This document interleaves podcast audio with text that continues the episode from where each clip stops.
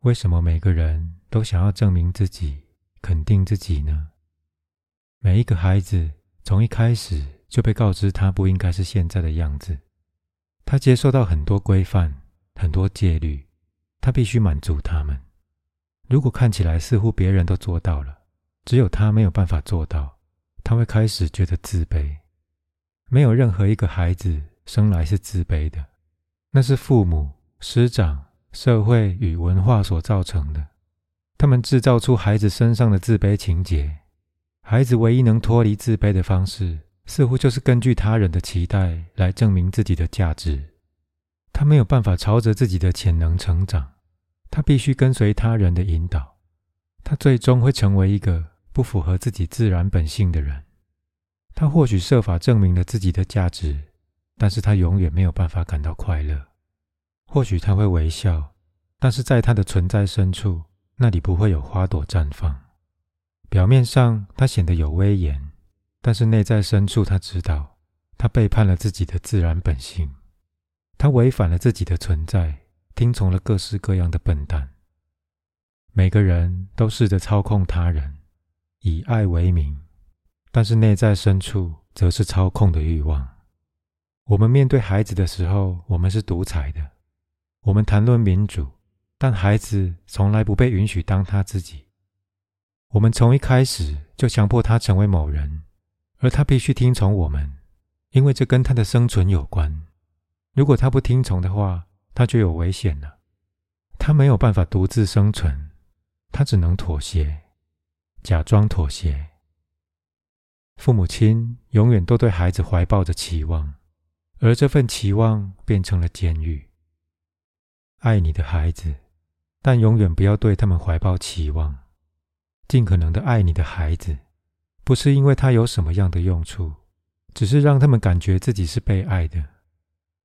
尽可能的爱你的孩子，让他觉得自己被如实的接纳。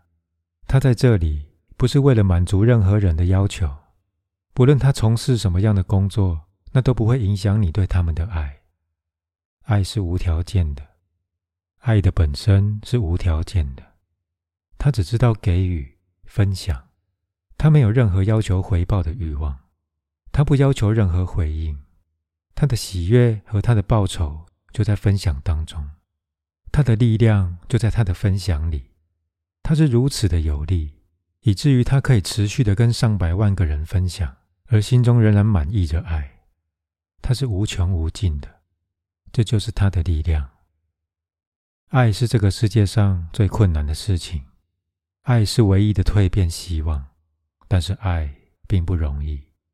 它是这个世界上最困难的事情，每个人都以为它是最容易的事情，因为每个人都认为自己爱人，父母亲认为自己爱孩子，孩子认为自己爱父母，夫妻们认为自己爱对方，朋友们认为自己有爱彼此，每个人都认为自己在爱。对于爱，我们其实非常困惑。我们认为那是一种生理上的冲动，它其实是心灵上的。没错，爱也可以透过生理来表达，但它不是源自于生理。爱从你的本性存在里升起，朝着你的外围散播出去。它不是从外围所升起的，在你的外围有的只是情欲，而情欲被人们误解为爱。但是没有人想要看到这项事实，因为情欲是容易的，它是一种下坡式的行为，而爱是一种上坡式的任务。你需要提升到某一种高度，爱需要莫大的决心，爱需要莫大的意识，爱需要自我终极的牺牲。当一个人准备好牺牲自我，准备好让自己保持全然的觉知。出于这种无我的觉知状态，一种芬芳开始从你的存在里升起，那就是爱。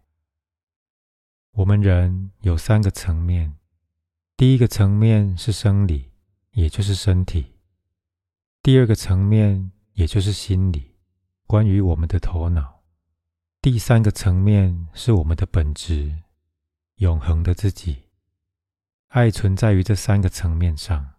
但它的品质不同，生理的层面，在身体上，它只是性欲。你可以说它是爱，因为“爱”这个字似乎很诗意、很美好。但是百分之九十九的人都把他们的性称为爱。性是生物性的、生理性的，它是你的化学作用、你的荷尔蒙。身体的一切都与性有关。当你爱上一个女人或一个男人，你能够清楚说出这个人为什么吸引你吗？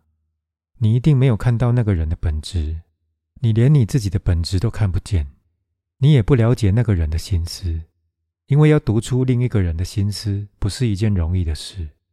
所以，你发现了什么？你的生理机能、你的化学作用、你的荷尔蒙，有某种东西被另一个人的荷尔蒙、生理机能和化学作用吸引住了。这不是一个爱的事件，这只是一个反应。只要想想，你爱上的那个女人去找医生，改变了她的性别，她开始长胡子，你还会爱她吗？除了化学反应和荷尔蒙之外，其他都没变。但你的爱到哪里去了？生命无法被占有，你无法将它握在手里不放。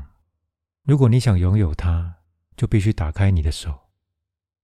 你爱一个女人，你爱一个男人，而你想占有那个人，你害怕他们明天会去找别人，你对明天的恐惧毁了你的今天，这是一个恶性循环。如果你的每一天都被明天的恐惧所摧毁，那么你的爱人迟早会移情别恋，因为你将变得令人讨厌。当那个男人开始去找别的女人，或是那个女人开始去找别的男人的时候，你会认为。这证明了你的嫉妒是有道理的。事实上，是你的嫉妒造成了这样的结果。长久以来，事情一直不断的往错误的方向发展。我们的内在已经根深蒂固到没有办法将爱与嫉妒分开来。举例来说，当你的爱人去找别的女人的时候，你会嫉妒，你深受其害。但是我告诉你，如果你不嫉妒的话，你的麻烦就更大了。这么一来，你会以为你不爱他，因为要是你爱他的话，你应该嫉妒才对。嫉妒和爱变得如此混淆不清，因为你的嫉妒导致了看似背叛的行为产生。你开始谴责，忘了谁才是始作俑者。你的信任只是建立在有条件下的信用关系。事实上，还有一种高品质的信任，也就是所谓无条件信任。我们最多也只是透过没有条件的信任他人来建立深厚的关系。至于决定要不要背叛，那完全是对方的问题了。我不是说成为一位烂好人会有多高尚。如果你不想保持这段关系，你随时也都可以收回这份无条件的信任，因为这是你的课题，你的选择。你所爱的男人或你所爱的女人，也许有一天会去找别人。那是很正常的，因为追求快乐是人类的天性。只不过你的女人现在觉得和别人在一起才会快乐，她和你在一起感到快乐，还是和别人在一起感到快乐，都没有什么差别。重点是她快乐。如果你爱她，又怎么会想毁掉她的快乐呢？真正的爱是，即使伴侣和别人在一起很开心，你也会觉得开心。这种情况下。当你的女人和别人在一起的时候，你也能快乐的对你的女人充满感激。你会说，你有绝对的自由让自己快乐，尽管让自己快乐，这样我也会快乐。你和谁在一起并不重要，重要的是你要开心。如此，他将不会离开你太久，他会再回来。谁舍得离开这样的男人呢？而现在，你的嫉妒摧毁了一切。你的占有欲摧毁了一切。你必须了解，你这么做得到了什么？你只得到一肚子火。你越嫉妒，越生气，越愤恨，你就把对方推得越远。这只是一种算计，一点用也没有。你正在毁掉你想保护的一切，这样很蠢。试着了解这个简单的事实，不要活在虚幻的故事里。每个人偶尔都会感到厌倦，要实际一点。那并不表示你们的爱结束了，你们只是需要一点改变。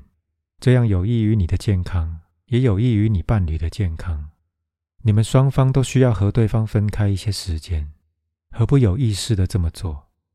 我们陷入焦灼了，何不放彼此一个星期的假？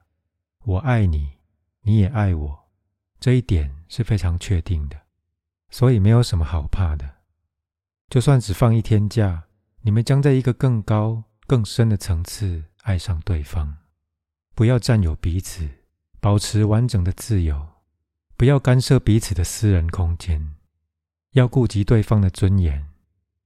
一旦经历这样的经验，你们就可以偶尔分开一阵子，放个假，然后再回来，你们又可以再度一次蜜月。